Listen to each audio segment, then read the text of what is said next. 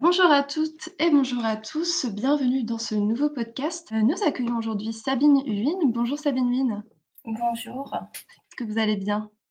Oui, ça va, merci. Alors, vous êtes poétesse, écrivaine et traductrice littéraire. Euh, Vous êtes l'autrice de plusieurs ouvrages comme Par les peaux qui a été publié en 2019 ou La mère et l'enfant en 2013. Et vous venez notamment de publier aux éditions des femmes Antoinette Fouque une traduction en français du recueil de poèmes Tu vis ou tu meurs d'Anne Sexton, dont le titre original est Live or Die, et qui a reçu notamment le prix Pulitzer de la poésie en 1967. Euh, Anne Sexton, c'est une femme visionnaire, complexe, c'est une poétesse confessionnelle, c'est-à-dire qu'elle écrivait à partir de ses expériences et de son vécu. Sabine Huyn, vous n'en êtes pas à votre première traduction, vous travaillez surtout autour de la poésie et des anthologies. Est-ce que vous pouvez nous présenter l'œuvre Tu vis ou tu meurs et nous dire pourquoi avoir choisi de traduire cet ouvrage très significatif?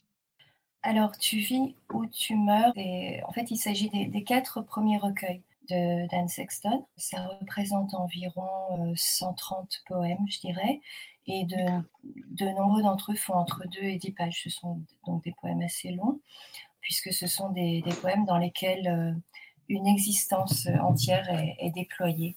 Les, recueils, les quatre recueils portent des titres euh, assez explicites, donc je vais vous les donner. Retour partiel de l'asile concerne euh, la dépression, la folie, les séjours en hôpitaux psychiatriques. Tous mes chers petits concernent la perte, le deuil, le chagrin. Anne Sexton euh, dialogue avec ses morts dans, dans, dans ce recueil. Euh, tu vis ou tu meurs porte euh, sur le suicide et l'amour de la vie. Et, et enfin, les poèmes d'amour célèbrent le, le corps, l'amour, son pouvoir créatif. Et j'ai j'ai choisi de traduire euh, ces quatre premiers recueils d'abord, puisque ce sont les, les plus importants de, de l'œuvre d'Anne Sexton. Et donc Anne Sexton, elle a vécu une existence, euh, comme vous le dites, qui est, qui est vraiment marquée par la dépression, par des, difficultés personnelles. Elle a connu plusieurs épisodes dépressifs qui l'ont menée à s'inscrire dans un atelier de poésie. Comment justement la, poésie et l'écriture ont réussi à l'en sortir euh, de, cette dépression? Est-ce que c'est pas finalement la, la preuve de la puissance des mots dans la reconstruction? Euh, oui, absolument, puisque, oui, comme vous l'avez dit, l'existence d'Anne Sexton était euh, fort chaotique Mmh. et, et source de grande souffrance pour elle, euh, même si de l'extérieur, euh, sa vie avait, avait l'air aisée et vernie et sans problème, mais bon, même si elle venait d'une grande famille riche euh, de, de la côte est des États-Unis, cette famille n'était pas épargnée par les névroses, les suicides, etc. Et Anne Sexton a trouvé dans l'écriture un remède. Toute cette souffrance, elle s'est servie de, sa vie et de ses émotions comme matière première pour ses poèmes.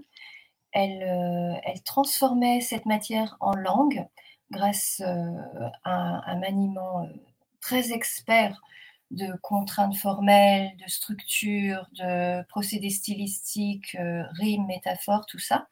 Elle, travaillait très dur, elle pouvait réécrire le même poème 300 fois. Et je crois que cette attention qu'elle portait à la technique la préservait d'une confrontation directe avec la douleur et euh, en lui permettant de, donner une forme au chaos. Et elle disait souvent euh, rechercher pour ses poèmes non pas la beauté mais l'ordre. Donc euh, mettre en mots en vers, en langue, c'était pour euh, Anne Sexton une façon de contenir la folie et euh, de faire, de faire cracher du sens au chaos de, de sa vie. La, la, poésie remplissait vraiment pour Sexton le rôle de garde-fou. C'était une médecine finalement. Peut-être, peut-être, puisque oui, c'est son, son, psychiatre l'avait d'ailleurs encouragé à écrire, donc euh, oui, c'était certainement thérapeutique pour elle. Oui. oui. Pourquoi est-ce qu'il a fallu attendre aussi longtemps, euh, près de 50 ans après sa mort en, en 74, pour lire Anne Sexton en français? L'an prochain, ça fera effectivement 50 oui. ans qu'elle se sera donné la mort. Euh, franchement, je ne sais pas pourquoi elle n'a pas été traduite et publiée en français jusqu'à présent. Je sais que pour ma part, je la lis depuis la fin des années 90. Je, je vivais euh, alors à Boston, euh, donc la, la ville d'Anne Sexton, et je m'étais acheté une, une, réédition de ses œuvres poétiques complètes en 99, sans savoir du tout que je la traduirais 20 ans plus tard. Et, et en fait, moi, il m'a fallu attendre euh, le début des années 2010, vers 2013-2014, comme ça, pour que je me sente assez sûre de moi et assez mûre aussi pour commencer à la traduire euh, sérieusement. En fait, en tant que femme d'abord, puisque ce sont des, poèmes euh, vraiment qui portent sur le corps de la femme et tout ce qu'un corps de femme traverse dans une vie. Et euh, je me sentais aussi pas assez sûre de moi en tant que poète, que traductrice de poésie. Donc j'ai dû attendre un peu. Et justement, dans, son ouvrage, l'autrice parle de sujets tabous pour l'époque, comme l'avortement, la masturbation, les menstruations, la mort ou l'adultère. Je rappelle qu'on est en 1966, c'est quand même assez novateur. Quel impact son œuvre a-t-elle eu sur l'avancée des combats féministes au XXe siècle? Alors déjà, euh, oui, Anne Sexton a placé son corps de femme au cœur de son œuvre, donc son corps de femme dans toute sa splendeur et sa misère. Et euh, à l'époque où elle vivait, dans l'Amérique plutôt puritaine des années 50, qui préférait la poésie écrite par des hommes, des hommes blancs, et euh, professeur de littérature de préférence, une poésie qui était abstraite et sérieuse, dominée par des mythes et des traditions classiques qui aliénaient les femmes. Donc dans, dans cet environnement-là, la démarche poétique très personnelle et physique d'Anne Sexton était révolutionnaire. Et comme telle, elle était aussi féministe. Même si euh, Anne Sexton ne s'est jamais proclamée féministe, elle ne se considérait probablement même pas comme féministe et elle n'a jamais milité ou fait quoi que ce soit pour... Euh, pour faire avancer la cause des femmes. Mais euh, si on regarde son mode de vie, il était, je crois, féministe à sa manière, dans la mesure où, vivant très mal la flagrante inégalité homme-femme, son rôle d'épouse, de mère, de femme au foyer lui pesait énormément, elle faisait tout son possible pour sortir de, ce carcan. Donc, elle, elle, confiait ses enfants aux grands-parents, elle prenait des amants, elle s'inscrivait à des cours de poésie, elle a monté un groupe de rock, elle a même procédé à des internements volontaires afin d'avoir la paix parfois. Elle parlait d'ailleurs d'aller à l'hôtel au lieu de, l'hôpital psychiatrique. Et puis euh, quand même, le point le plus important, comme je l'ai dit, c'est qu'en en plaçant son corps de femme euh, au cœur de son œuvre, elle a, elle en fait créé un dialogue entre elle et, ses lecteurs, entre elle et le monde, sur des sujets qui étaient vus comme tabous et dont, on ne parlait pas. Donc son travail, c'était, euh, il était une véritable bouffée d'air dans le, paysage patriarcal de, l'époque. Et, euh, et, en tant que tel, je pense qu'il s'inscrit pleinement dans le mouvement féministe. Elle, a été un vrai modèle pour les femmes dans la mesure où, où elle n'avait pas peur, elle n'avait pas honte de sa féminité. Et c'est ça qui faisait sa force, en fait, je crois. Pourquoi c'était important pour vous que, que ce titre soit publié aux éditions des femmes, Antoinette Fouque? Déjà, pour, pour, les raisons que, que je viens d'évoquer, euh, hmm. c'est une œuvre qui s'inscrit pleinement dans, dans un catalogue euh, d'œuvres rédigées euh, par des femmes, sur les femmes, ou pour les femmes, et centrées sur des problématiques qui sont liées à l'émancipation des femmes. Et puis d'ailleurs, Antoinette Fouque était la première en France à publier la poésie de Sylvia Plath en français. Plath, c'était une amie de, de, Sexton. Elles se sont connues euh, à Boston dans des cours d'écriture créative. Est-ce qu'il y a eu une influence mutuelle entre les deux?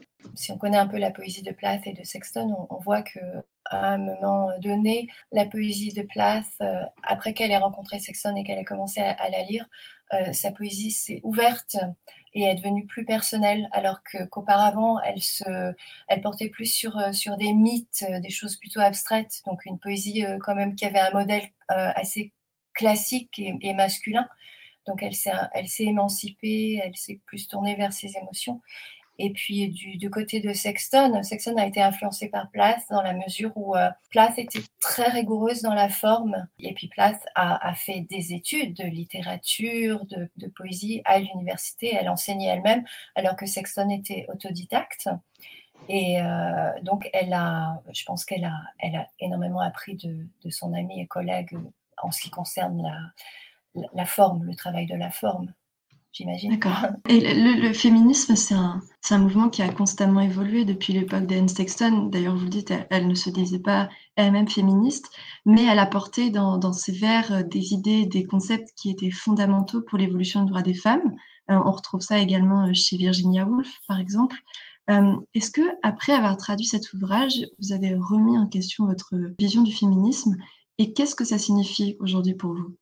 Pour ma part, je suis peut-être euh, féministe comme euh, Anne Sexton l'était, c'est-à-dire euh, sans être militante et sans m'impliquer dans les luttes féministes, mais sans pour autant y être indifférente. Et puis je, me suis toujours rebellée contre cette idée que la maternité et le rôle d'épouse étaient des identités innées chez la femme et l'instinct maternel aussi. J'avais d'ailleurs écrit un, roman là-dessus que vous avez cité au début, La mère et l'enfant. Donc, euh, je suis totalement pour le fait qu'une femme fasse ce qu'elle veut de son corps et de sa vie sans avoir à demander la permission à qui que ce soit et à se conformer à aucune société que ce soit. Quant au terme féminisme, je serais bien à mal de le définir, d'autant plus que euh, c'est un terme qui recouvre de nombreuses réalités, de nombreuses positions, plein de catégories. Donc, euh, je ne sais pas, moi, ça peut aller de la revendication de l'indépendance féminine à la haine de l'homme, en passant par euh, la croyance qu'une femme devrait agir davantage comme un homme, ou euh, la recherche de plus d'égalité sociale et économique entre les sexes. Donc, c'est complexe, c'est varié, mais personnellement, traduire Anne Sexton m'a fait réfléchir à des sujets qui, me passaient un petit peu au-dessus de la tête, juste parce que enfin, j'avais pas vraiment le temps d'y réfléchir. La vie fait que on ne réfléchit, on n'analyse pas, euh, comment on devrait, ce qu'on fait, ce, qu'on, voilà. Donc, euh, donc traduire Anne Sexton m'a fait réfléchir à ma propre vie en fait et à ma condition de, mère et à toutes les difficultés que cela impliquait. Et puis Anne Sexton, euh, finalement, m'a aussi aidé à, exercer plus de, vigilance et de compassion envers mes sœurs, mes sœurs humaines. Et dans, dans, son cinquième recueil, Transformation, que je suis en train de traduire, Anne Sexton revisite les contes de fées des frères Grimm. Et elle dévoile et elle déconstruit brillamment et avec une grande ironie le sexisme et la misogynie qui règnent dans ces contes. Et euh, moi, j'adore ce livre, Transformation. Et, je peux dire que, euh, en fait, mes goûts de lecture dictent mes choix de traduction. Et mes choix de traduction euh, forment et révèle probablement euh, ma façon euh, de voir le monde, de penser le monde, d'être femme et, peut-être un peu féministe aussi. Bah, c'est une très belle conclusion. Merci Sabine Wynne pour votre, pour votre temps, pour le temps que vous nous avez consacré. Tout ce podcast et tous les autres seront à retrouver sur actualité.com. Euh, je vous souhaite une très bonne fin de journée et merci encore. Merci à vous. Antoinette Fouque présente Ariel de Sylvia Place, lu par Isabelle Carré.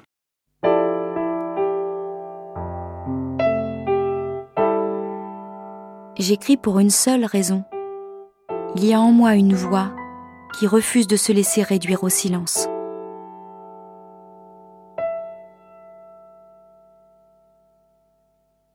Écrit à l'âge de 14 ans, je me croyais invulnérable, fut inspiré par un malheureux incident. Sylvia venait tout juste d'achever une nature morte au pastel et de venir me la montrer à moi, sa mère, sur la véranda.